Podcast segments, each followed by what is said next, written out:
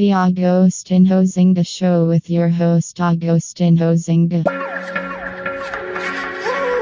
Smack the shit out your bitch ass midget girlfriend, nigga.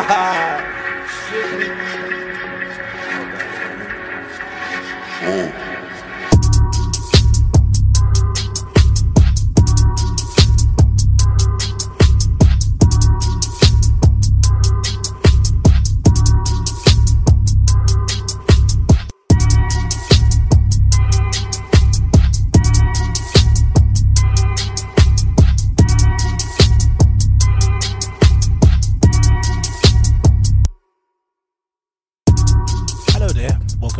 Agostinho Zinga Show with I, your host, Agostinho Zinga, and this is episode number 581. That is Cinco Ocho Uno of the Agostinho Zinga Show with I, your host, Agostinho Zinga, once again. I hope you're doing well wherever this show may find you. How am I? You know, good as usual, shining bright, living healthy, eat eating well, drinking loads of good water. Over the weekend, I didn't eat too well. I had a little cheeky McDonald's on the weekend, but for the most part, and the Popeyes actually, yeah, exactly. had the Popeyes, I think, on a Friday, and then a little bit of McDonald's on the Friday. But um, apart from that, apart from that, I've been fairly, fairly on the on the button with stuff, especially during the week at home, and that's the most important thing, really. I think the Monday to Friday, which ends up being my like you know eighty percent of my week in terms of what I'm intaking. And usually, when you're at home and you're bored and you've got nothing to do, the first thing I end up doing is you know going to the shop, local off license, and grabbing some processed food. But apart from that, I've also been getting burnt.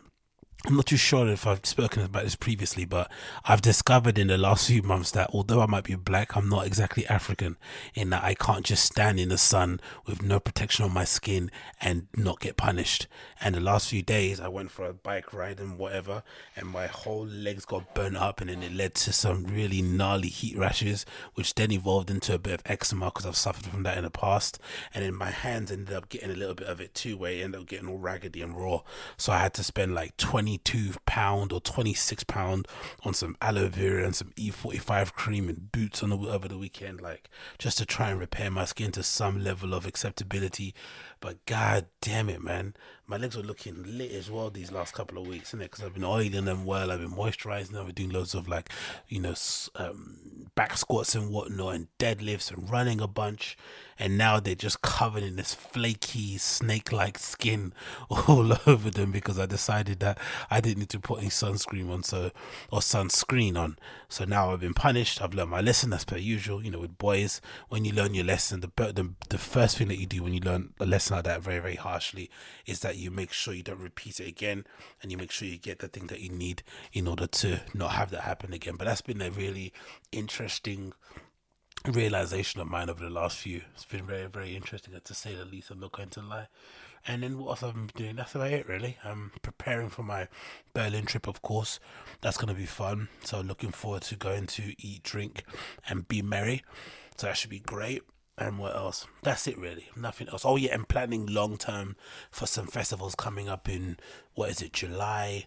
So another one coming up in August. So it's going to be back to back festivals in that regard.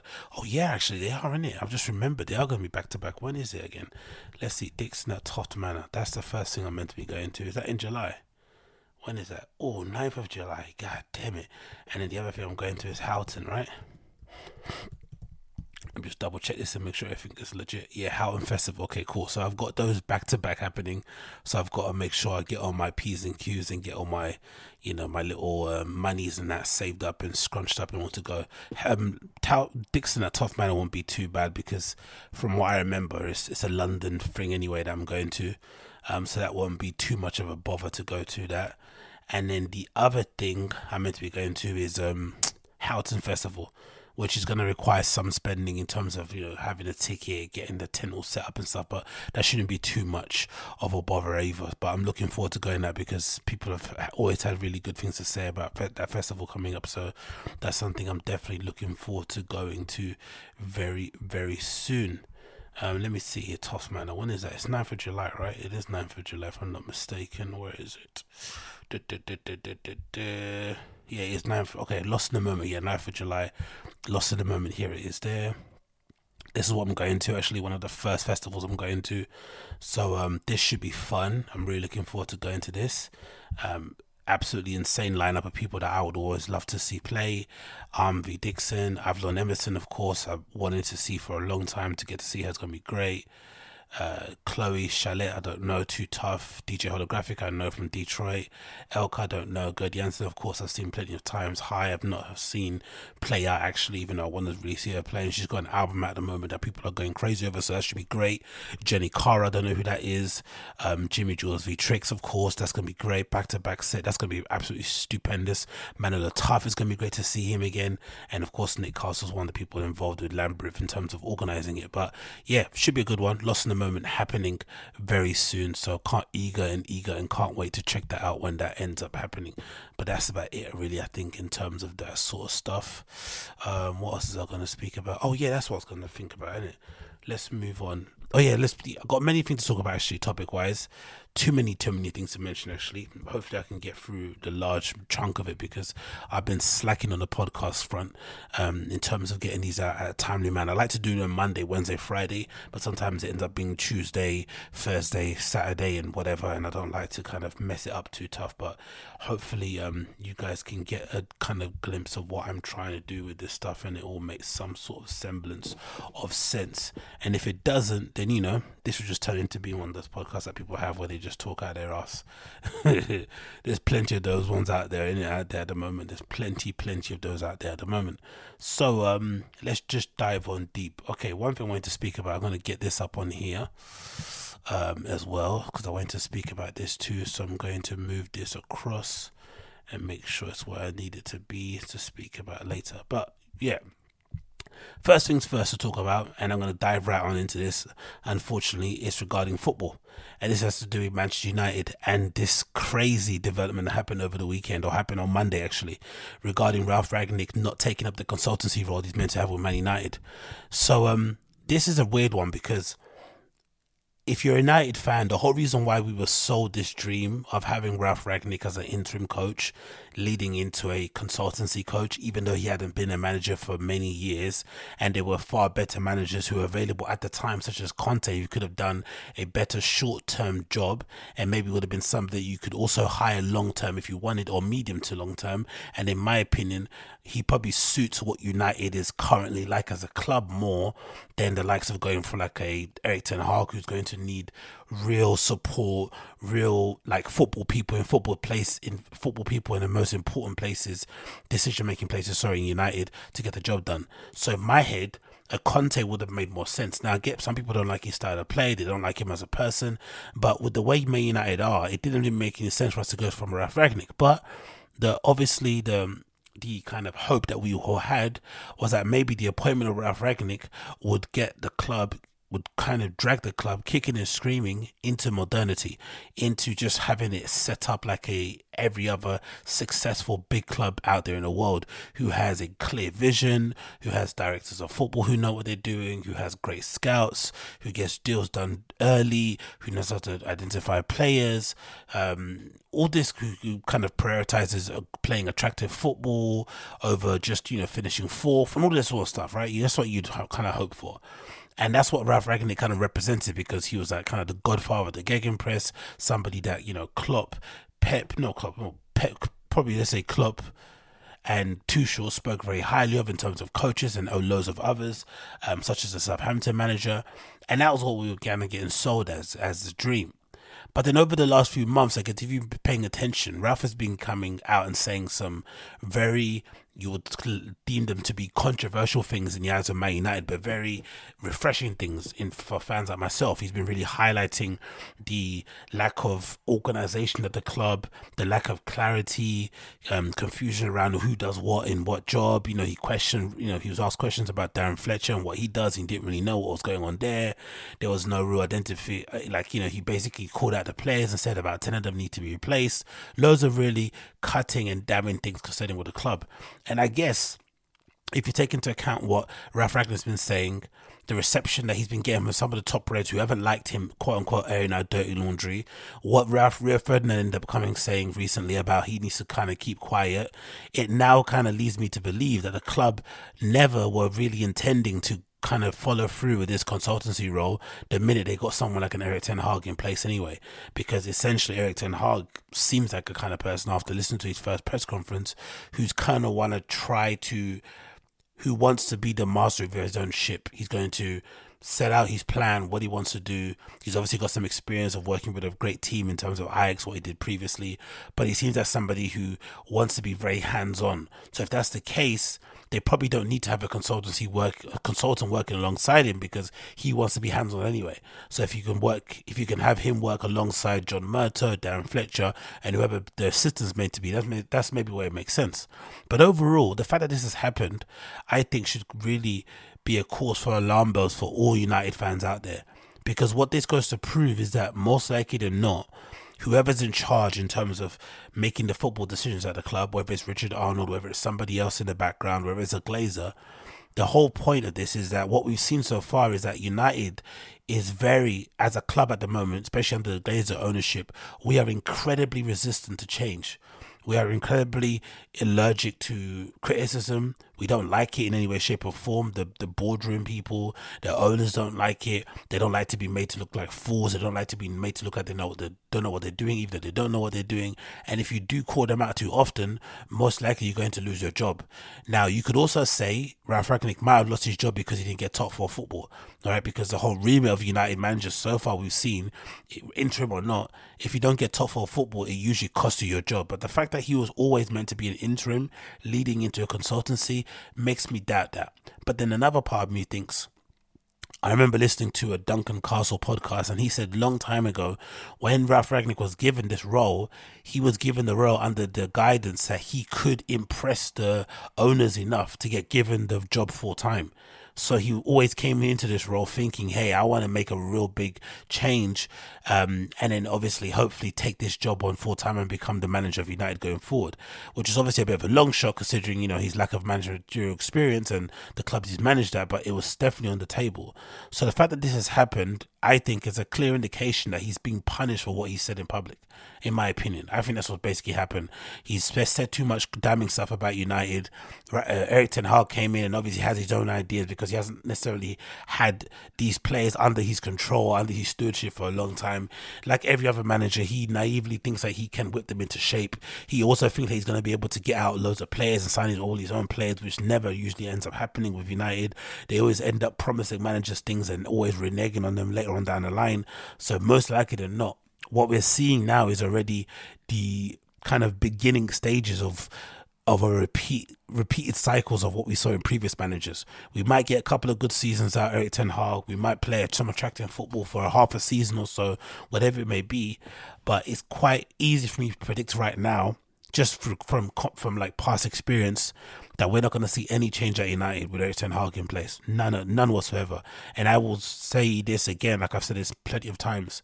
United will never win the Premier League again. We'll never win a Champions League again with the Glazers in charge. We're just never going to do it. It's never, ever going to happen.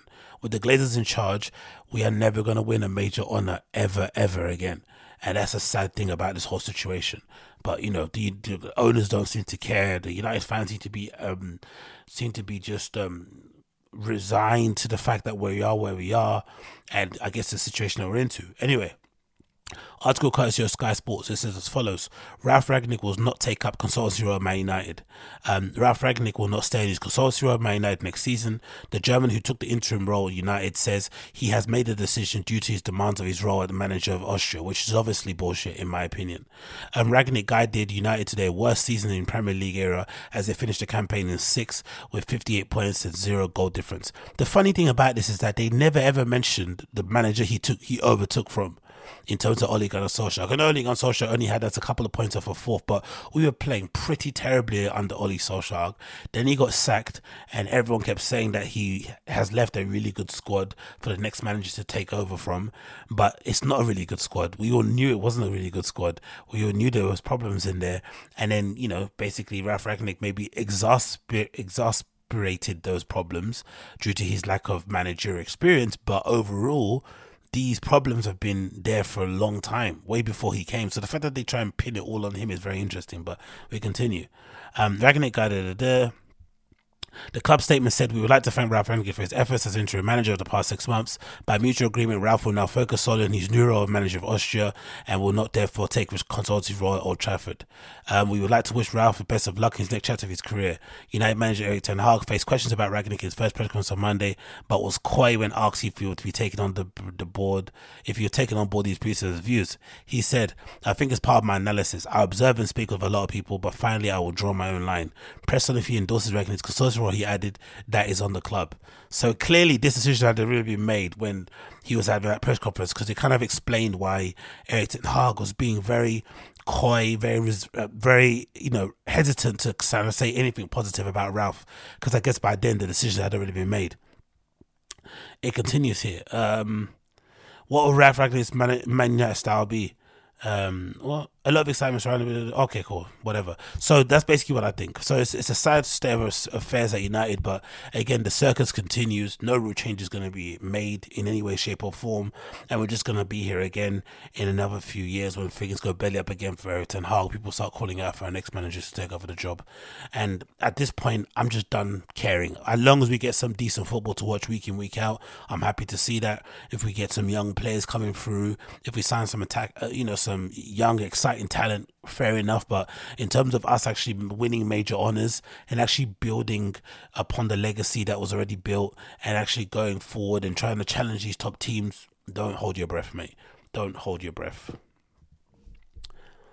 Um, next on the list here, let's skip that one actually. Let's next on the list we have news courtesy of. Yeah, why have I got this up here? I don't know. Um, let me move this around. I've got some of the stuff I've got here doesn't make any sense. I got it all listed up in the wrong way. Okay, cool. Now let's move on to this. Let's go on to here. Oh, yeah, this is weird one. So this is courtesy of a Instagram account called Zoe Zanias. Now I've told you plenty of times that I am a you know an unapologetic Berghain lover. So much so that I'm going to be going there very, very soon again. And it's a place that, you know, I kind of hold, it holds a special place in my heart in terms of um, techno nightclubs around the world. It was definitely a place that lived up to the expectations that I had in terms of my head, in terms of what I read online, in terms of what I saw, in terms of documentaries, in terms of movies, in terms of whatever it may be concerning that club. And definitely a place where definitely it's a place a lot of people can say sets the standards in terms of um, you know how clubs should be designed sound systems the booking process um, the lineups the way they handle the queues the door picking everything about it is really kind of on point and one of the things I think that's really kind of overlooked or doesn't get spoken about enough is the fact that by and large, you know, I've been there, I'd say 10 plus times, right? By and large, I'd say I can't remember one occasion where I've been in there and I felt number one unsafe, or I felt as if there was a fight kicking off, or there was some sort of weird disturbance, or people were going too crazy. It's never felt like that. And I think if you've lived in, you know, doesn't matter if you live in a major city or a smaller city, you would know that your, you know, your kind of local nightclub or your local watering hole, it can get rowdy after a period, you know, after a, number of hours that people are spent in there, especially if they're doing drugs, especially if it's going to be like a dance music, electronic music sort of vibe type of thing. Those kind of things kind of go hand in hand. And it's quite refreshing to go to places in Berlin, obviously Berghain being one of them, and feel as if like you can be safe, let your hair down without the threat of like stepping on someone's toe and then you're gonna suddenly fight somebody. It doesn't happen if ever over there. So for the most part, you always get the impression that if you were, let's say, somebody who didn't necessarily feel comfortable going out at clubs, going to a mega club at Berghain would be probably one of the safest places that you could go to as weird as it sounds, right? It's really big. You could get up to any sort of madness in any sort of corner, but it really does feel like you could end up being super safe in such a club because they take people's safety really seriously. But according to this Instagram account from a lady called Zoe Zanias, it seems as if that's not the case. And lately, there's been some really concerning things regarding um, her, you know, basically Berghain and what's going on over there. And by all accounts, this lady is an artist in her own right. And she wrote the following. This is uh, from the Instagram account of this lady called Zoe Zanias. And it says the following here. Caption says, showing my story here. If something similar happened to you, feel free to get in touch. Apparently, this is not an isolated incident. So it says as follows. on Sunday night, I had a crush. Sorry, I had a brush with death in a needle spiking incident at Berghain. Pretty concerning, right? Someone got spiked in Berghain. On the dance floor, I was very suddenly experienced respiratory depression and collapsed.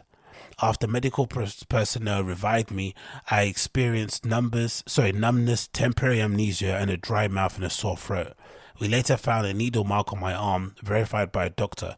I did not black out, instead experiencing the whole thing as an abstract, as an abstract psychedelic horror trip. Absolutely horrifying, isn't it? That this is happening. Wow. Um, I was totally conscious that but disconnected from my body and identity. Meanwhile, in reality, I was turning blue and convulsing on the floor. Once I became responsive, I was taken to the coat check area and told I had to leave. By the time I did not understand the language, could not walk, and could barely see. I returned to reality with no idea what had happened or how it had happened. My trip had felt like an eternity, and I couldn't recollect the events that preceded it. Apparently, I kept saying sorry. The bouncers escorted me out to the club before the amnesia had worn off, enough for me to know where I was. A friend kept me company while I sat outside completely bewildered and without a way of accessing my own home. My keys were in a bag that someone else had the coat check token for, which I tried to explain to them, but I couldn't properly talk.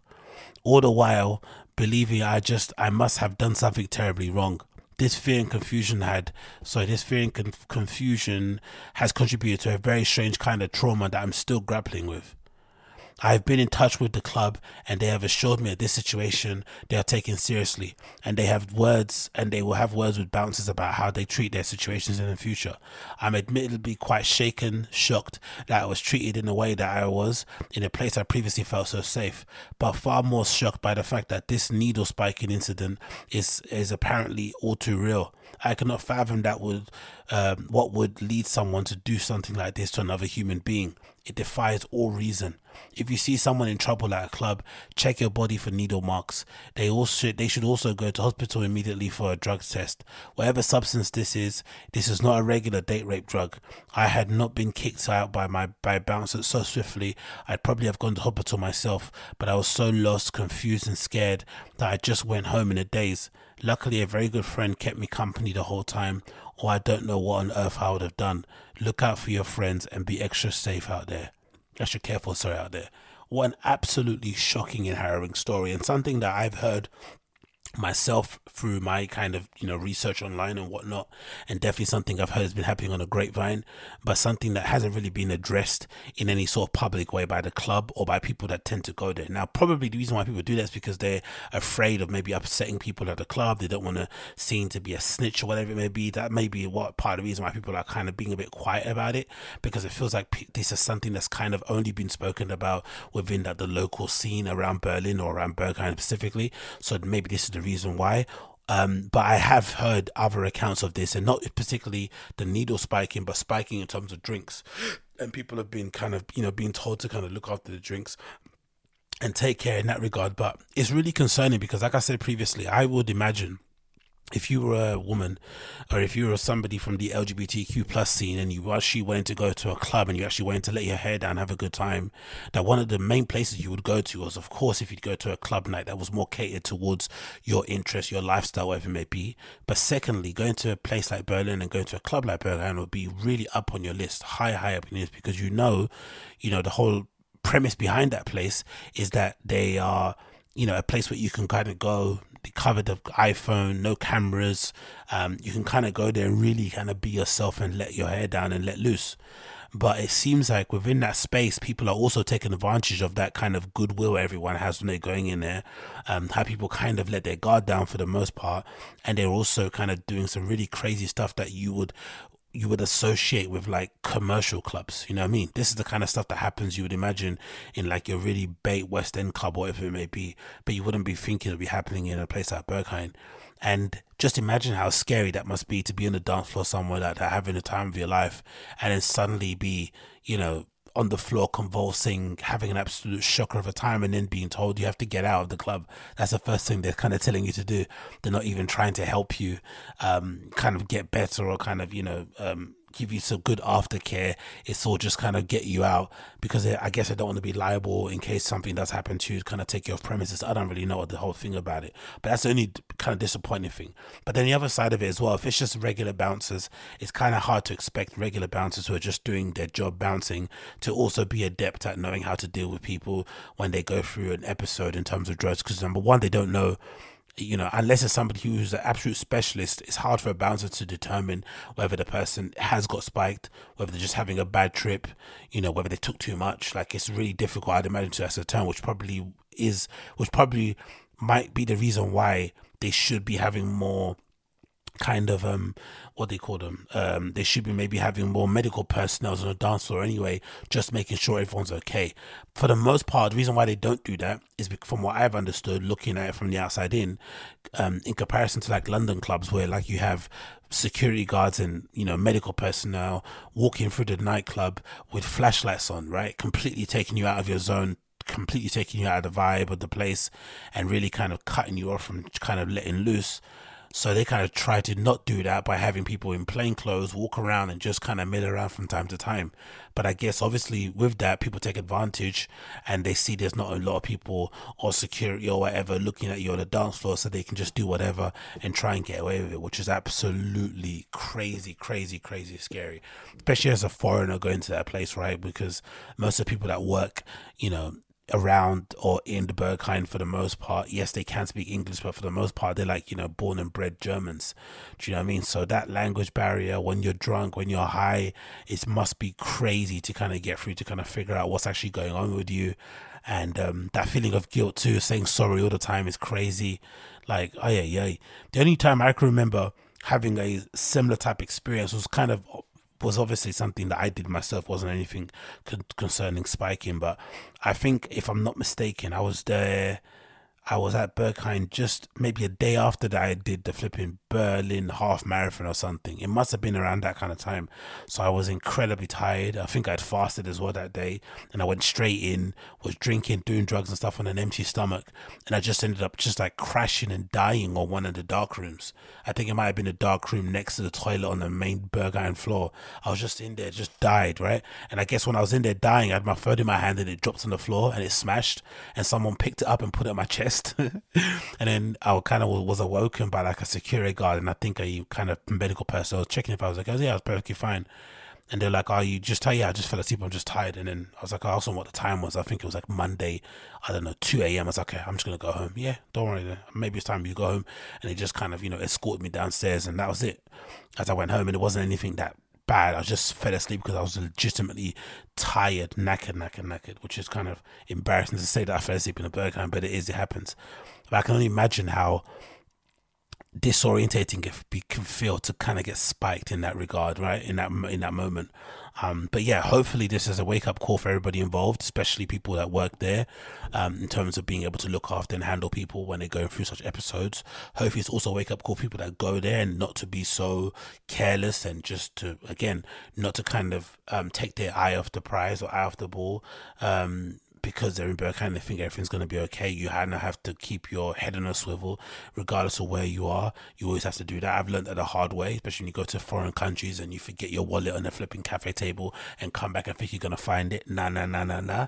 Always keep your head on a swivel. Always kind of look after yourself in that regard. Um, it's unfortunate this has to happen in that way and people have to change the way they kind of interact with these spaces because you would imagine part of the reason why these places exist is because you want to sort of create your own version of what a utopia is. It's not obviously utopia. There's always problems associated with it, but you want to try to create something close to it so people feel comfortable so that they don't always have to be on edge when they're going out. But unfortunately, we live in sick time. We live in a sick world.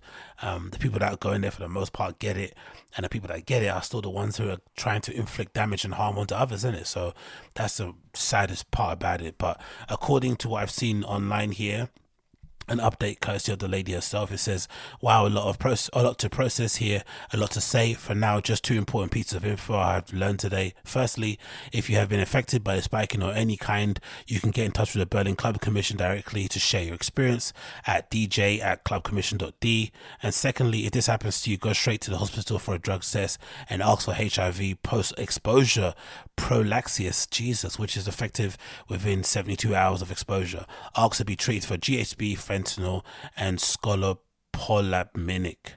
Scopolamine. Jesus Christ, how awful is that, isn't it? But yeah, um, hopefully she gets better soon, especially this trauma and stress coming from this.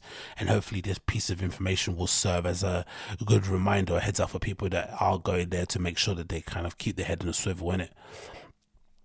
Next on the list, I have this article courtesy of Deadline concerning the one and only Noel Clarke, who basically has given a bit of an interview with um, Deadline, I guess, in an effort to rebuild his reputation and allow him to kind of come back into the cultural conversation to kind of regain his career, start doing the thing that he knows how to do best in terms of directing, acting, or whatnot. But I think the way he's gone about it is pretty nuts.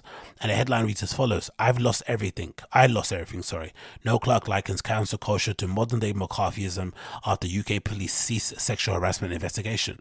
So it says as follows British actor producer Noel Clarke has spoken out for the first time since the Metropolitan Police announced that none of the allegations um, of being sexual predator and bully made against the BAFTA award winner met the threshold for further police inquiry, and they would be ceasing to investigate him. So it's very clear what they did, right?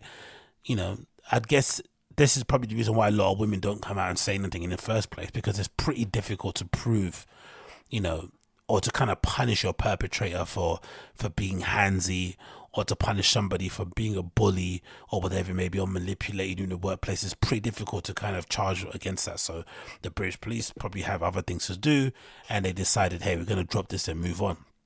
Clarke, who has Clarke, who saw a catalogue of projects cancelled in the light of the allegations made against him, and the closure of his production company, told the Daily Mail as follows: there has been no arrest, no charges, no trial, no verdict, but I've been criminalized. This is a form of modern day McCarthyism.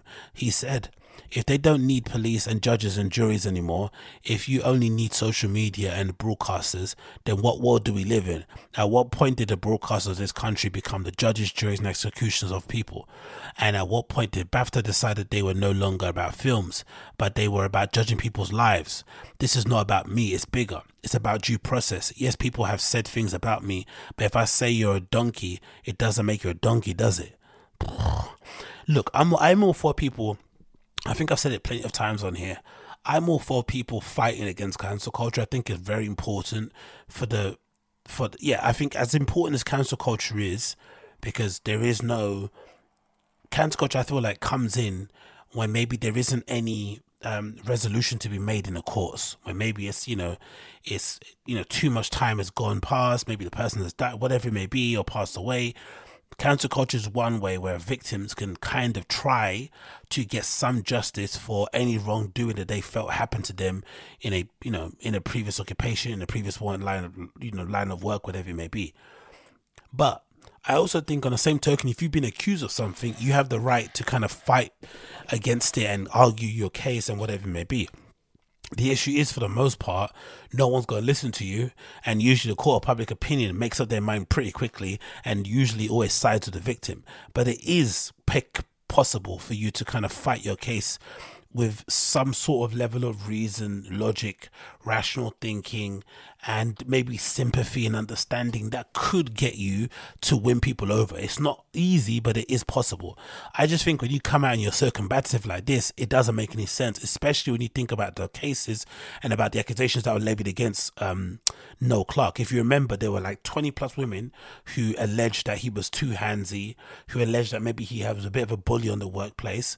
And from what we saw from the accounts that were put out there, they were pretty detailed and they sounded like something that he might have done. Now, he could say, is that punish is that should that be punishable with me having my career taken away from me? Now, obviously, for me, I would say no because I I've always been under the liking or under the thinking that counterculture should only work if the audience and the fans say that they don't want you to do the thing anymore. So if you get accused of something heinous, but you don't get found guilty in a court of law, but your fans decide not to back you anymore, which then leads the broadcasters and the TV production companies not to you know back you and put money behind your project anymore because they're not going to make any money back, then that's okay. But what I don't like is the sort of broadcasters deciding, hey, you're not good for business, we're going to get rid of you. But this is also nothing new if you have a bad reputation, if you're not well liked in the public, um, if you're divisive in a really extreme way, most of the times production companies, broadcasters, uh, media conglomerates are going to stay the hell away from you because you're bad for business. Hollywood's a good example of it. The amount of money that it takes to make movies, they just can't afford to have somebody on there that's been charged or being accused of harassment or rape or whatever it may be, because it's going to severely affect um, their ability to make money back on that movie. And that's what they're trying to all do, right? They're trying to make a movie for, you know, as little as they can and obviously make as much as they can when they eventually put it out, um, you know, in the, in the cinemas or it goes on DVD or wherever it may be or streaming platforms. So this isn't nothing new. So I think him saying, oh, um, at what point did the broadcasters in this country become judge, juries, and executioners? This has been happening from minute day dot. And this whole adage that he's using here about being accused of being a donkey doesn't mean you're a donkey is incredible because so far we've not heard him try to defend himself in any kind of clear and rational way against the charges that were levied against him because they were very detailed. I remember one lady specifically, some actress who was like blonde, detailed a pretty detailed like list of things that happened. She was speaking about how he, her and Noel Clarke were friends beforehand and used to help her in her career, recommend things, text her stuff, encouraging stuff, and then suddenly out of nowhere he starts getting really handsy or whatever or proposition something. I forgot what it may be. And it sounded something legit because they had a prior relationship before. Why would she just suddenly make something up? It doesn't make any sense. And then, of course, off the back of it, there were p- other people that were also saying things like, um, what they call them? Um, showrunners and these type of people that are associated with TV production companies and stuff and movies and whatnot, and it all sounded pretty legit. So unless you come out and defend yourself against those allegations, it's hard to then sit there and say, "Oh, because I've been called a donkey doesn't mean I am one." It's like, nah, mate, you still haven't really clarified what actually happened, then have you? Um, which is, I guess, I think one of the reasons why this makes it a bit fishy, and also one of the reasons why I kind of hate when people try to defend themselves against this because they they want to have they want to have everything. They want to have the ability to, for, for for them not to be cancelled when people accuse them of things, but they also don't want to explain like their side of the story because they don't want more attention to be brought upon it. So they just want people to just forget it and move on. It's like, no, that's not how it works, mate. Anyway, it, it continues. His comments come after the BAFTA suspended his membership and withdrew his award to him for outstanding achievement in the British film industry. The complaints were made by uh, more than 20 women and spanned over a 15 year period, with the claims including unwanted touching, groping, inappropriate behavior, and covert filming of naked audition. Oh, I forgot about that one. That was a hot one. Bloody hell. Clarke has always denied allegations are made against him. He is now suing BAFTA and The Guardian for defamation. Wow. He is also, oh yeah, because The Guardian wrote an article about him, right? An op ed kind of highlighting victims or whatnot. He's also suing magazine publisher Condé Nast, which ran a piece about the controversy in his GQ magazine. He says, 20 years of work was gone in 24 hours. I lost everything. The company I built from the ground up, my TV shows, my movies, my book deals, the initial respect I had in my heart and in my head, it has changed me in a way I cannot articulate. It's one. If he's genuinely innocent, then I guess I get the vim he's going against him because he's attacking everybody that came against him. I'm surprised he hasn't. He's not going after Instagram blogs and stuff. But yeah, if he generally thinks he didn't do anything wrong, then fair enough. But I just think it's difficult to live in a world where you really believe that there could be 20 different women who probably don't have that much connection to each other apart from they worked with Noel Clarke before, suddenly decided to wake up and just make up statements about you. It doesn't seem like it makes sense, does it? They just all woke up one day and decided, you know what, one after the other, we're going to make up these very detailed allegations against this person we worked with. And even though we know he's very powerful and he's got these connections, and if this doesn't go right, this could hurt our career, we're going to do it anyway. It doesn't really make any sense, but you know, what, what can you do? Looking ahead, he says he wants the film and TV industry to create a framework where women and vulnerable people are protected, but which also protects people who may have thrown under the bus unjustly. Differ- differentiate between an evil guy and somebody who might have made a misstep. That's a very telling thing he says there. So what's he trying to say? Is he trying to say all those 20 occasions that he was accused of were missteps? 20 missteps is a lot of missteps. You know I mean? That's the issue. It's a lot of misstepping. Um, usually, for most guys, you, you you know you might become handsy with one person because you read the signals wrong and then you get slapped on the face or you get slapped in the hand and usually it never happens again because it's very embarrassing um, um, it kind of rids you of any sort of sense of dignity, whatever it may be, even though you try to read that person's dignity. But you know what I mean, right? It's incredibly, incredibly embarrassing and cringe that you're forced to make a change, especially if you're a decent person. You're like, oh, I don't want to feel like that again.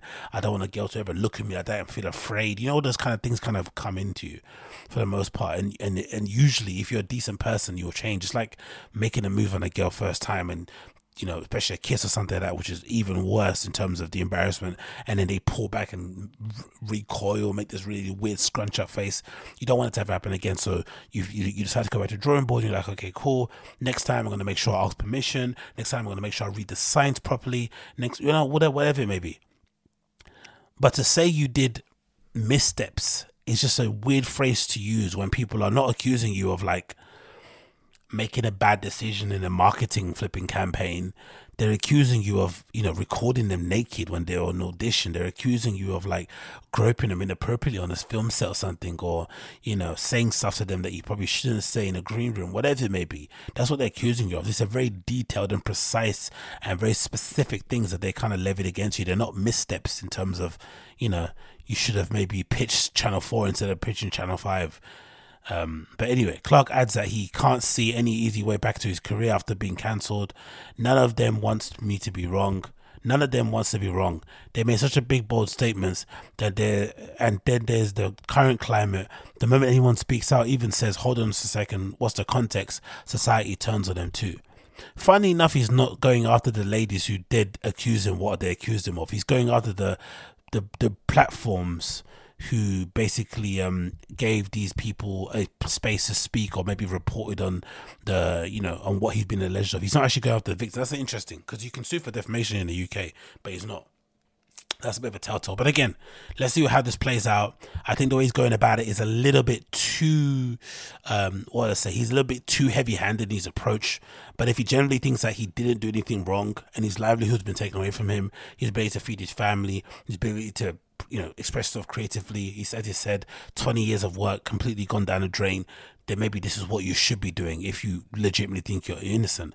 But I just think 20 plus, you know, people coming after, after you, it just doesn't make any sense why they'd all lie together. And if they did lie, why don't you go sue every single one of them instead of suing the, the Guardian and GQ and Condé Nast and shit? And I mean, go after those people, but who knows? Maybe he feels like if he's able to you know, get the better of these publishers and these platforms and stuff, then maybe that might be a better way to kind of repair his public re- reputation. But, you know, unfortunately, especially because it's the UK too, I've noticed it feels like the UK, we don't really have a lot of time for people who do anything that concerns with, you know, um, sexual harassment, touching up kids and stuff. If you get accused of something like that, it's very difficult to kind of get that stain off of you in the UK or to kind of get back to your normal career unless you're like a Tory or something. I mean, you can get away with anything. But for the most part, if you're a regular civilian, it's very difficult to be accused of what he's been accused of and then try to, um, you know, uh, recover your career. It's nearly impossible for the most part. So let's see what happens. Let's see how that one plays out. Next on the list here, we have what do we want to talk about here? Oh, let's move back this one. Yes, this is one. Yeah, let's about this quickly. So this is courtesy of Twitter, and this is courtesy, of course, from the Reps sneakers subreddit. Also, this is a minor thing that happened in my little sphere of interest, but essentially on Twitter, for the most part, um, or on sneaker Twitter, you would say, a bit of uproar was caused when one of these guys called a sneaker fetish, fetish spelled with a P, um, decided to get on Twitter and kind of cause a bit of disturbance by saying the following. I'll say again, if you buy fake sneakers with real money, you lost, which caused, you know, the whole entire sneaker subreddit, rep sneaker subreddit to basically implode, which then led to a Twitter spaces where this YouTube guy, aka Sneaker Fetish, decided to start a space talking about the harm that sneakers, that resellers have done to the industry, why people buy fakes in the first place. Is it something to do with the store? Is it something to do with the brands? Um, the you know the customers, bots, all this sort of stuff that came out of it. And my opinion in general, why I think replica sneakers, unauthorized sneakers, whatever they may be, have become such um, popular commodities nowadays, I think it's for the it's for it's for the most part to do with this. I worked for a very, or I used to work in a very, very, very popular Nike store, right? One of the most popular Nike stores ever when it launched at the time, especially in the country. And we used to get loads of the most, you know, we used to get a lot of limited edition shoes. But I also spent many years prior to that queuing outside of stores, queuing overnight, queuing all day, you know, going for McDonald's runs, sometimes queuing for 17 hours and not getting anything, like crazy amount of dumb stuff I did just so I could get sneakers for myself for the most part. There were some occasions here and there that I might have resold stuff just to kind of, you know, get your thing for free. You'd buy two and then basically the one that you keep ends up being for free because you end up selling the one that you sold for double the value. But for the most part, it was always about just trying to get a hold of these limited edition shoes that you couldn't get anywhere else because you loved sneakers that much. But I can tell you this categorically, having worked in one of the most popular Nike stores in the world, that for the most part, the sneaker industry or market is completely broken. Because before the shoes even get to regular stores, again, I work for a Nike store, so we're getting all the stuff directly from Nike they were already being backdoored in their own way through people from head office who were getting pairs and siphoning them off, people that were buying the shoes into the country, already taking stuff off our allocations. So by the time the shoes came to the actual store, whatever was available was very a, a, very small amount um, vis-a-vis what actually hit the shores. By the time those things hit the shores, it kind of got broken up and sent to different people, and you know you couldn't even figure out who got the who got the pairs, who didn't get the pairs. And I always used to think back then how unfair it was that regular folks couldn't get a hold of sneakers. This is when I was in a very privileged position. And I used to think it was so unfair that no regular people could get a pair because by the time the shoe came to our store, we'd only have like 10 pairs left. And then there's like five of us working in the store. All of us are sneakerheads. Those five are already going. By the time those five are already on, on the, on the shop floor, they've already gone before, you know, before we're already one hour open, which is incredibly, incredibly unfair. And I think even worse now because the sneaker industry, the, you know, in general, is a multi-billion dollar industry. Everybody and their mum is a sneakerhead. Everybody knows what a Yeezy is. Everyone knows what reselling is. Everyone knows what StockX is. Everyone knows what house to sell sneakers on eBay, sell them on Instagram, sell them on Facebook groups, on Discords. Everybody knows about the entire industry of sneakers. It's not some secret thing anymore. It's not some niche subculture with only like a hundred thousand. Because I think even back then when I was buying sneakers, there might be only like a hundred thousand of us around the world who are really heavy in terms of buying those shoes. Um, resellers are popping up every single couple of minutes here and there, and I think now things have gotten so worse now that people in major, you know, in the big Nike office in Oregon are being outed for basically using their company card to buy sneakers and to get stuff backdoored and stuff. We heard in this report allegedly of Marcus Jordan, the son of, you know, Michael Jordan, essentially selling shoes out of boxes in a hotel room to resellers to then go and sell them again, all allegedly. But the game is so rigged and broken now that it is near on impossible for regular consumers to guarantee themselves to get a pair of shoes that they want, limited edition ones, through the regular system of raffles and stuff. It doesn't happen. Most stores now don't let you queue outside of the stores due to local, you know, local restrictions, due to the store maybe not wanting that kind of attention at their store, whatever it may be, or the brand deciding they don't want that kind of press, whatever. So the idea that you could go and just wake up early to get the shoes that's gone out of the window. You have to get all it done via the raffles. The raffle system is completely rigged. No one knows how it works. No one knows if it does work properly. Sometimes you get lucky sometimes you don't get lucky. Like i said i was fortunate you know i didn't get anything for a couple of years on that on the sneakers app. Then one time i ended up getting like four pairs of flipping off-white jordans via the sneakers app which is absolutely incredible. But for the most part it's all a sham right? It's all a sham. So the brands, for the most part, create artificial scarcity. Then the brands themselves also don't necessarily have any care in the world for how their sneakers are allocated, the numbers. Um, they don't necessarily have any checks and balances to make sure shoes are going out to the right places, to make sure shoes, uh, you know, the right route, the right, uh, the right amount, sorry, of shoes are going to the right places.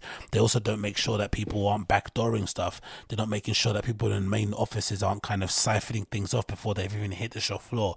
All these things aren't happening. So naturally, if that's the case, then kids or people in general who want these shoes and don't want to go through all that madness are gonna are easily going to go to the rep side of things because the system is broken. And the only way to fix the system is to get the brand to make more. But for whatever reason, sneakerheads like this guy and other sneakers in general, it's really interesting that sneakers themselves are policing people. They're telling people, hey, you shouldn't wear fakes. They're also telling people that you know the brands are never going to make anymore so they kind of they kind of enjoy this weird kind of relationship they have with a brand where they kind of get shown things that they that, that they that they think they can buy. They can't buy them. Then they have to be subjected to months or weeks of influencers all over the world wearing them and making them look absolutely terrible. And then when the shoes eventually drop they don't get they don't get a pair.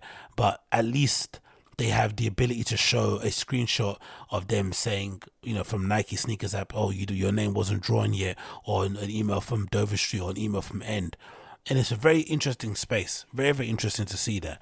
Um, on one side, again, like I said, you've got replica sneaker buyers who are somehow very sensitive to and don't necessarily like it when people take the mickey out of them or take the piss out of them for buying fake shoes, which is always going to happen. Doesn't matter how good they look. If you're buying shoes that are not bought from the legitimate retailers, you're always going to get taken a piss out of. So just grow up and kind of, you know, suck it up. Then on the other side, you've got people who buy legitimate shoes who are policing people who buy fake shoes and telling them not to buy it when they know full well the reason why those kids are buying those shoes at that time is because they can't buy the shoes normally in a kind of reasonable way. It doesn't exist what now? You're gonna expect kids to go buy bots to buy them. You're gonna, do you know I mean? Like, or regular people to buy bots to, in order to secure a pair. It doesn't make any sense. And then resellers are also not seeing their um, place in the industry and how they're affecting things because they basically add to the scarcity of products available because they obviously clearly want to make money and they end up buying up pairs even though they don't want to wear them. So just to resell them to other people who can afford them which effectively takes them out of the hands of the majority of people who don't have the money to pay resale prices. So it's an absolutely fucked mark fucked industry. But I think ultimately unless the brands themselves take any responsibility and actually start to make more or start to actually punish people when they do start backdooring stuff or, you know, uh, reprimand people like still now after the reports came out about Marcus Jordan have we heard anything concerning his accounts being taken away from him? Have we heard anything about Nike parting ways with him? Zero. Zero zero zero. And I think basically because that happens allegedly, I think, on a mass scale across the entire company. It's crossing loads of different sports brands, not just Nike, Adidas, Reebok, you know, Fila, whatever. Mizuno, as Asics, they all have their version of the same person who does the same thing, who takes stuff off the flipping list before it covers the shop floor and then ends up affecting sneakerheads the world over. And I think that's a really disappointing part about the entire thing. Um, but it's just funny as well just to see sneakerheads kind of policing each other and telling each other, hey, you shouldn't be buying this, you should be buying that. It's like, come on, man, come on. These brands have brainwashed us so much that we're basically telling each other what to do and how to spend our money when in reality we should be putting it on these brands and telling them, hey, make more or basically give us more options to go and buy these things or maybe try to double check the numbers and make sure the stores the shoes that are meant you know the, the, the, shoes are meant to be arriving at certain stores actually arrive in the first place and they don't get siphoned off at the flipping border. Do all that first and then then we can start talking about the flipping um the morality of wearing or buying sneaks or whatever it may be or buying sorry sneaks buying fakes or whatnot. But it's a really weird place to be in but yeah that is what I need to talk about in that one some water here.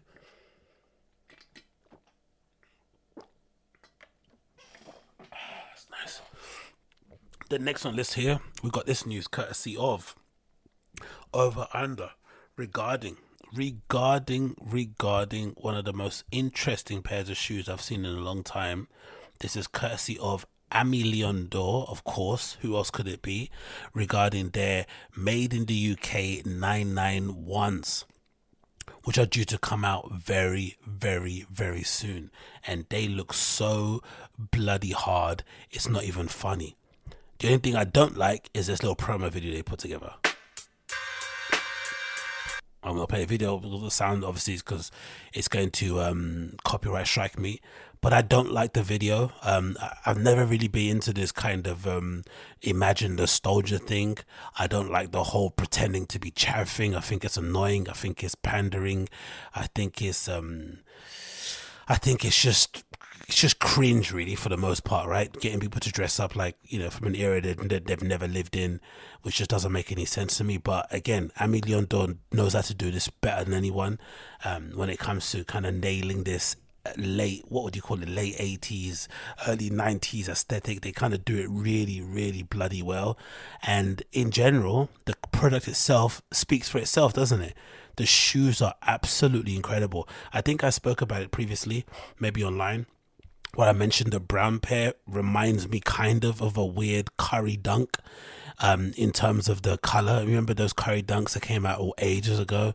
They had a really nice leather that kind of wore in amazingly over time. So they remind me a little bit of that, but they got these little amazing green hits all over the place. And another kind of thing that I thought was really cool was that I've always believed in general that 991s or New Balances, you know, 990s and 991s for the most part work the best when they have an off white or some sort of white midsole.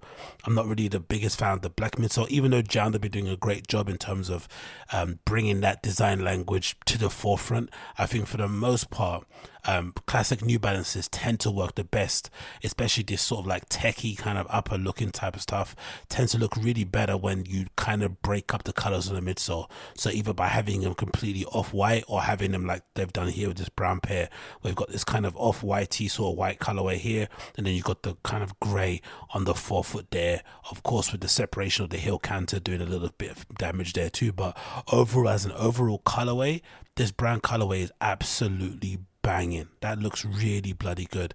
And of course, there's some clothing included in it too. Capsule collection with some clothing too there, saying ALD. I'm assuming anyway, that's probably the case. And then in the background, you've got this colorway, which kind of reminds me again of maybe of an Air Trainer 1 kind of vibe. But I do like the fact that they've got these um, little um, hints that are running through both pairs. you've got this kind of pine olive green hits happening on both pairs, just not on the tongue. On the grey, they've got on the tongue, they've got on the toe, but skirt towards the heel. Um, and then they've got, I don't know if the heel counter is a similar color too. And then they've got the same thing on the browns and it just really classically and easily and quality done. Now, maybe this is a standard colorway that they've kind of pulled out from the archives and ALD has basically applied it on their own New Balance. But it's interesting that such a simple colorway that I think is again something that New Balance should be making year in year out or maybe every other year um, in line is something that a brand has to come and do and kind of you know introduce onto the market, which is funny, isn't it? You'd imagine, you'd think that they have all these kind of things to hand, but who knows? Maybe this is completely something they created from scratch, or they're taking inspiration from classic colorways and basically just kind of added some hits here and there. In because this kind of reminds me a little bit of a Crooked Tongues New Balance that came out too. That was a similar sort of colorway, but this does harken back to that sort of era of Crooked Tongues New Balance color collaborations with Made in England New Balances, where they were made really tastefully. Even the stuff that like um Hikmet from Solebox did back in the day with New Balance, they were always done with minimal crazy color combinations always maybe a base of maybe at least say maximum five colors but you know maybe three of them are the same are the same color but different tones or different shades instead of just going for the crazy sort of like nike id every panel is a different color thing. I like that they've kind of done in a really tasteful way.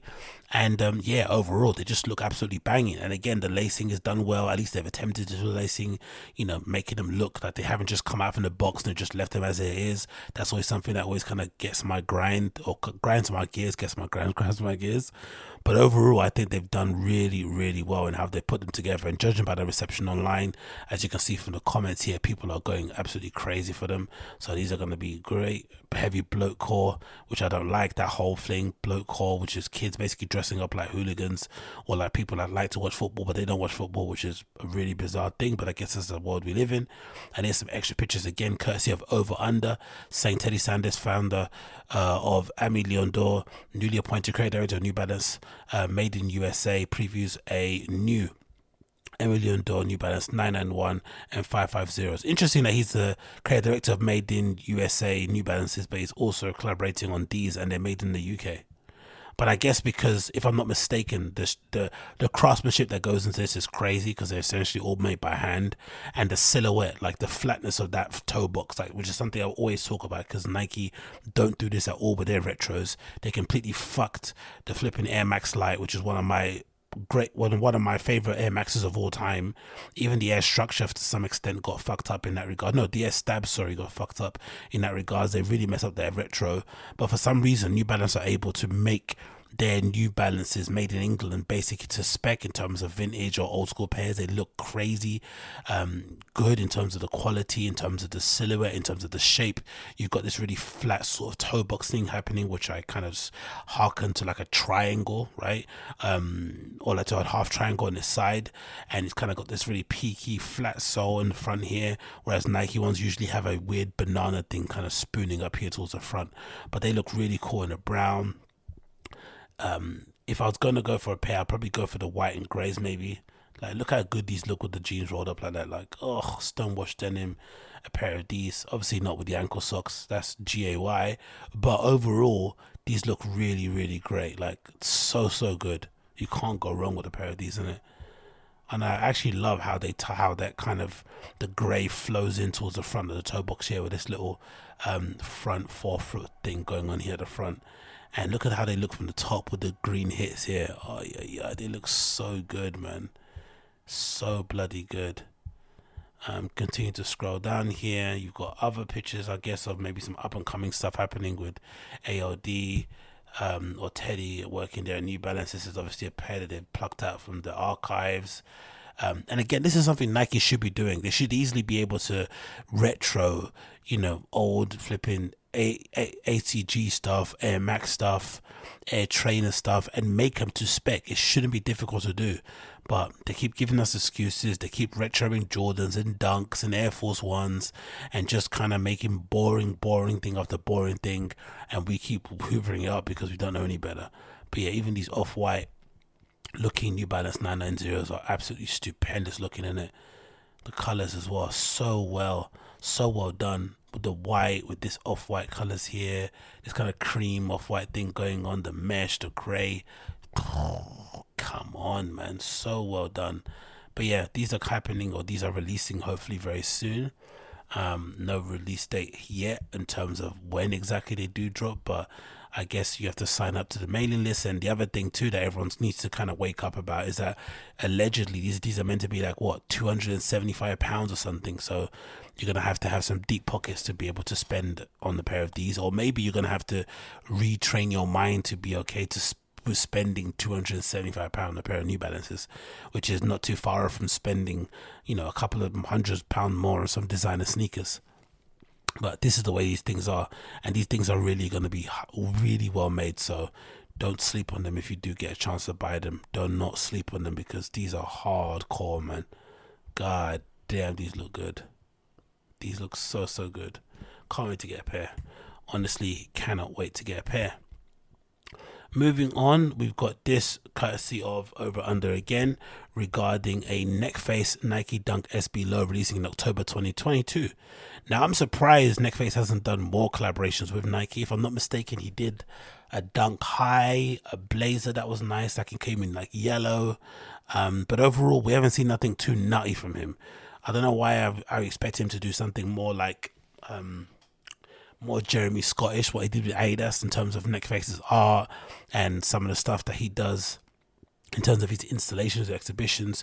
I just would have, or even some of his sculptures, I would have assumed his shoes would just be a bit more far out looking wise. But for the most part, his previous collaborations with Nike have been kind of run of the mill. Just him kind of changing some panels on a dunk or the uppers on a on a blazer or something, but nothing really that kind of changes the overall form factor or the shape um, or the textures, or whatever it may be, or the paneling of a shoe. And this is the first time he's obviously done it with a pair of Dunks. And I think this is maybe one of the best I've seen in a while because they just look nuts.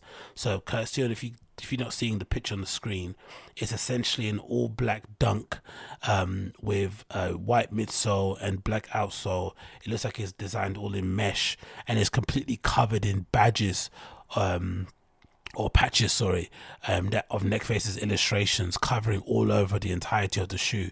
And the only swoosh motif that you see is on the toe box, similar to like an Air Max, and again towards the upper collar. But for the most part, it's completely, completely covered in all these badges, which I kind of like because it reminds me of a lot of the guys who you, I used to see at the other bar and stuff who maybe were fans of Neckface and whatnot, who'd wear their denim jackets covered in badges from bands and stuff they were into, or just random badges that they picked up from Brighton or something. Do you know what I mean? And I loved all that stuff. I really, really loved all that stuff. And I think this looks really, really great. This is something that's more in line with the Neckface that I know as an artist. Um, but maybe he's purposely not done this because he just doesn't want to do a lot of commercial collaborations. He doesn't want to maybe you know water down his um, art that he actually takes seriously, or some of the graffiti stuff that he does not really sure. But I'm surprised he hasn't done more, or I'm actually surprised he hasn't done more with you know um, high end designers like a Matthew Williams or even a Heron Preston. Those those kind of guys who are like who come from the streetwear world, who would know who Neckface was, who know he's kind of um his abilities and who know his appeal and whatnot. I'm surprised this hasn't been something they've done more often, but maybe you know maybe maybe something they're thinking about. But I like them. I think they look really cool. Um, more pictures here of the instep um, with different badges on them. I wonder if the badges are going to be randomly applied or if it's going to be the same. I'd imagine it'd be the same throughout, but I really like what they look like. Um, essentially, it's just an all black suede dunk with patches all over them, but I really like the look of them, I'm not going to lie. And I guess if you want to, you could always remove some patches if you didn't like how they were placed. But I like the entirety of it. It's got a custom insole there with some Neckface um, illustrations on there. Again, the heel counter looks really cool. The heel tab, sorry, looks really amazing, all covered up as well. I love everything about it. I'm not going to lie. This was an upgrade. Loads of cool little pieces and bits on it and some couple more pictures here too detailing the entire thing. But i like it man. Definitely shoes to get fucked up in. Definitely shoes to check out a band in. Shoes to take you take out on a night out if you're going to like a dive bar hanging out with friends but you still want to have a bit of pop on your feet. These are definitely the way to go man. I like them. I think they look really cool. So october 2022 if you're interested in those bad boys. And again there's a video here also showing you what they look like in hand not mad at these again. Dunks I'm a bit bored with. I can't wait for the dunk hype to be over or the dunk resurgence from Nike. But again, uh, being an OG streetwear head and obviously somebody that has met Neckface a couple of times here and there, scene wise, and has been a fan of his art for a long time, it's cool to see him kind of getting a bit of shine and be able to do some work on a dunk and be introduced to maybe a new clientele in terms of the kids coming up nowadays. But I am a bit bored of it. I'm not going to. Oh, I like the neck thing on the on the on the tab. That looks pretty cool, isn't it? Yeah, that looks really cool. I like that. That little hit there looks nice. That's cool that they allowed him to do this. And this is cool that this is happening more often. Before this was a big deal when you'd be able to actually change the label on your collaboration. Usually just like a colorway change. But then they actually let people to go and actually be a bit crazy be a bit creative and make some one-off things that would actually be um, more special and might actually attract a wider audience of people or just people in general because you know it's not like the normal thing that you see out there. But yeah those look really cool. I like them i'm not going to lie i like them then, of course, the big news of the day is courtesy of Nike regarding the Tom Sachs Nike Craft um, general purpose shoe that I've been eyeing up for a long time. I think I was one of the first people, I'm going to say, on the social media, on the internet or YouTube, who was very bullish and very kind of keen on these shoes.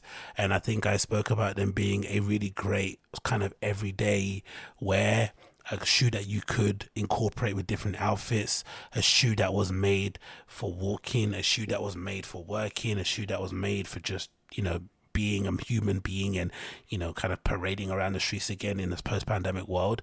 But the only thing I'm a little bit disappointed in is that we still haven't got any information as to when, if ever, the rubberized toe Mars yards that were basically being debuted and wear tested for a while with the kind of reinforced toe and the um, metal eyelets and maybe the reinforced upper when they're ever going to come out. We have no idea if they're going to come out, but regardless, Nike have updated us on one Nike Craft Tom Sachs shoe, which I'm really, really excited about. So it says as follows This is Nike Craft announces an extraordinary shoe for extraordinary people. It says as follows If the Mars Yard and Nike Tom Sachs introduction to the Nike Craft concept was designed for space going scientists, its kin, the Nike Craft general purpose shoe GPS, finds its footing in the everyday. Both, of course, build on the base idea the sneaker as a daily tool and is created with the same unwavering attention to detail. I like that it's called General Purpose Shoe, aka GPS, meaning that it, actually, it is actually meant for walking, getting around your city, and actually being a human form of GPS. So that's pretty cool. It's not what you do, it's how you do it. The quote is as follows I got involved with Nike in the beginning because we wanted to make a sculpture that everyone could wear. It's a tool for everyday life, it's democratic. I like the idea behind that. The GPS shape is distinct, thanks to a slightly perky um, upturned toe, uh, but not too distinct. It's built with a three piece molded cup sole, signature donning straps, and microfiber collar and ultra breathable knit packs a value punch. It took a decade to make a shoe this simple, as simple as can be, no simpler. Nike Craft shuns innovation for its own sake, but embraces it as a necess- as a, as embraces it as a necessity.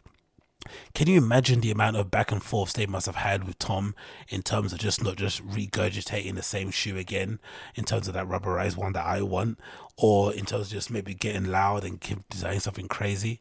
The fact that he'd go and want to design something that's basically, for the most part, you know, cream and, you know, white looking with some white blue bits and hits and whatnot concerning what's out there in the market.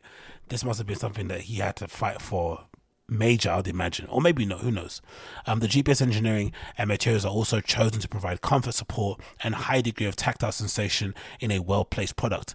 Consideration for the durability, in, utility, and style is shown in the upper material, open enough to be breathable tight enough to ward off any few raindrops. The quality of the donning straps and again of the three piece molded cup sole, it says it took me years to best advantage the superpowers of scale and deliver value while still reflecting on the standards of the studio. A great collaboration, great collaboration, sorry, is something that no partner could do without the other. The Nike Craft has always been a 50-50 collaboration, says Tom Sachs. The GPS reminds us of the beauty of comes in creating connection with the things one wants, staying it, tear it, and repair it. The GPS is a tool to be best is to be the best you. Um, they have an understanding, understated sorry quality. They're meant to do all things that you tell them to do and tell your story. Like the other great perennials of the sneaker world, the Nike Craft GPS will render the multiple color schemes. The launch version, the studio feature. Okay, so is it? There's gonna be different colorways. Okay, so let's read that again. Like the other great perennials of the sneaker world, the Nike Craft GPS will render in multiple color schemes. The launch version, the Studio, features a gum rubberized midsole, muted with white upper and a blue donning stripe. It's the f- new uniform colorway of the Tom Sachs Studio team, and it could be your uniform too. It comes in women's sizes 5 to 4 and 14 and a half, and men's sizes 3 and a half to 14 um, and 14, 15 where GPS will be available on June 10th and it retails for $110, which is pretty sick. For a limited edition shoe to retail, for retail for that much money is really good.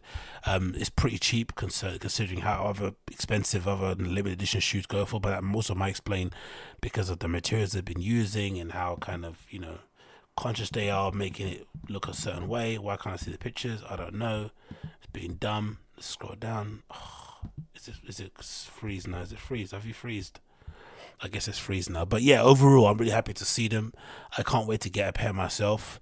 Um, this is something that I've been looking forward to checking out and wearing for a very, very, very long time. Um, it's good to finally have the date there set in terms of when we're going to be able to actually wear them and actually get them in hand ourselves. So that's really cool to see. I'm not going to lie.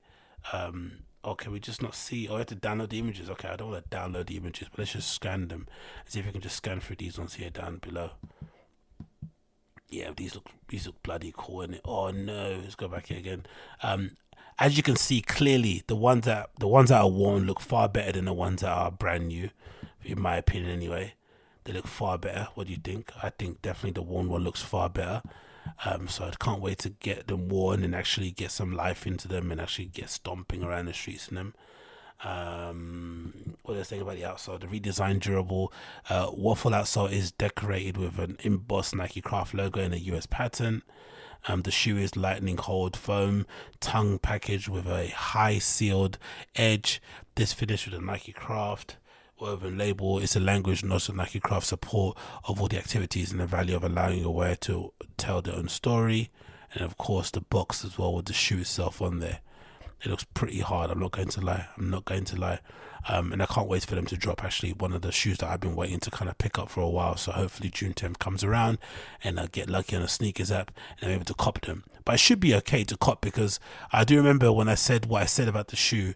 The general consensus online um, was that people didn't like them. They hated them. Oh, it's not great. It's not the Mars Yard 2, which is obviously a classic and that's reselling for flipping five thousand dollars until this day.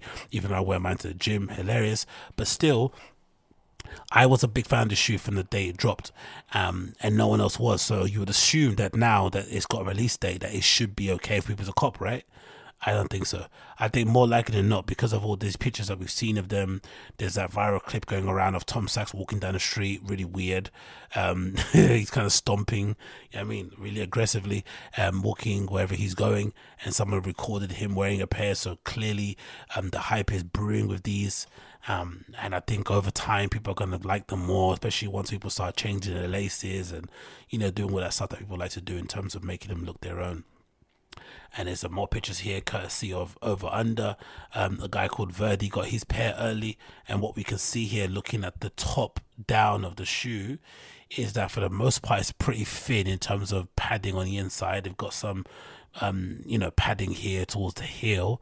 Um, there's obviously the straps here on the heel and the toes, one or to kind of get the shoe in. And then we've also got this funny shape thing here on the front of the on the toe box, which looks pretty cool. You don't necessarily see it from the side profile, but it's very very cool. I think that was all that. What was that? That ripstop sort of material thing they kept mentioning in the article, right? What was it? Um, I think that might be what they're talking about here. Blah, blah, blah, building the base sneaker daily um, with the three piece cup midsole cup, uh, signature donning straps, and microfiber collar and ultra breathable knit. Um, yeah, so that might be it. I'm not too sure, but some material that they were talking about, I think that might be what is featured here at the top of it. But I do like that different shape. It's sort of like a what do you call it, like a P design shape towards the front of the toe box, which kind of allows your front toe to kind of be uh, free here. I wonder if this is an ergonomic thing because it kind of it's you know that that extra bit kind of goes over your little toes and then here your kind of big toes kind of left to kind of dangle out there in the front. Or maybe that's just a design language thing i'm not really too sure. Um, and then there's another one another and then oh but the concerning piece is this courtesy of an instagram user called papa smurf 34 who got a pair early it looks like of the uh, general purpose shoe right? As you can see them fairly brand new and they look pretty decent in hand, not going to lie. But then after a few wears, they've already got a split on the side of the shoe. Now, is this because this person has tied them really tightly, or because they didn't relace them, or is it because this person who clearly, you know, might be on the bigger side if you look at their hand and whatnot, and the fact that their their wrist is exploding out of their flipping, um, or the Rolex is making their wrist explode maybe it's because of the weight thing or maybe it's because of the big foot big fat foot thing which i have. I have a really wide foot. Um, some will say fat but i'll say wide. It's not fat it's definitely wide right? And my main issue is that usually when it comes to narrow shoes i can't wear a lot of narrow shoes because the length usually fits but then sometimes the width isn't great. But then if i size up in terms of length it then doesn't fit in terms of length and then it doesn't fit also to the width because it's just too big so it kind of hampers me in terms of wearing some slimmer design shoes, like, you know, cool AstroTurfs that, you know, a Jason Dill would like or whatever it may be. But this is very concerning that, you know, the people that have got their early, um, their early seeded pairs are already having issues with the splits here on the side. Um, this is not something obviously you want to see going on, but maybe this is, might be just one of the early samples that might have an issue of him going forward. But I do like the fact that they already look marked up. Maybe he hasn't worn them that often already, but they do kind of crease up and mark up very easily. So there isn't similar to the Mars yards that basically were attracting dirt on the midsole and didn't really give you a chance to wear them brand new and have them dead stock. I like that these have the similar sort of effect, but if this is happening only after a couple of wears, this is very, very concerning already for people that have a pair. Very, very concerning, I would say. But you know, maybe this is just a a little minor bump in the road going forward. But yeah, I'm really eager to drop to have them in hand when they do drop. Again, you know, whether or not I'll be successful in terms of getting a pair for myself, it remains to be seen. But you know, there might be a possibility that I might end up looking like the great man himself here. Oh, I to, okay, can't you just like view the picture? In terms of having to do that. Okay, you have to? Okay, but anyway, this Tom Sachs obviously wearing a pair there in his signature outfit. And then you got this great advertising as well that they featured as well that I thought was really well, really, really well done. Um, it says here, uh, boring. And I think they said the inspiration came from an old VW um, uh, advert for the Beetle back in the day. I'm pretty sure it's a beat or something else. I think they labeled it a lemon and then kind of you know spoke about it in the same way. But this is for the general purpose. It says as follows: uh, boring. Um, your sneakers shouldn't be the most exciting thing about you. I definitely agree about that. Or you shouldn't have your personality completely molded around the sneakers you wear. Sorry, they're tools, and what matters about you about your tours is that they work, that they do their job so that you can do yours. You put them on, forget about them. You focus on getting a little bit faster, getting a little bit sharper, and find the signal in the noise. It took us 10 years to make a sneaker this simple, as simple as that can be, and no simpler. Do more sneaker and own less sneaker and show up and prove it and whole life be you sneaker.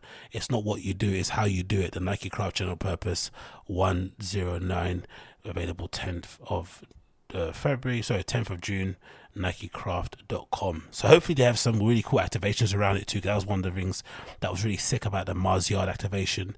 That is amazing um, things concerning working now and designing and waking up and walking around and all this sort of activity based stuff that was really cool. Hopefully they have something similar regarding this general purpose shoe, maybe something more tied into the actual motive around the shoe, maybe something to do with, you know, walking certain amount of steps every day or whatever it may be. I think that's going to be really cool going forward. So, yeah, I can't wait for these to drop. I'm really excited for them to drop when they eventually do. Really, really am excited. So, that was the Excellent Show episode number 381. Thanks. Oh, it's 381 581. Thanks again for tuning in. If it's your first time and you like what you hear, you know what to do. Smash a like, hit subscribe, leave a comment down below. If you're listening via um, you know, the audio app, you're obviously going to hear a song at the end of this. If you're watching via YouTube, it's just going to end and go completely black. But again, thank you for checking me out. Thank you for listening to the podcast, and I'll check you guys out very, very soon. Take care. Be safe. Peace.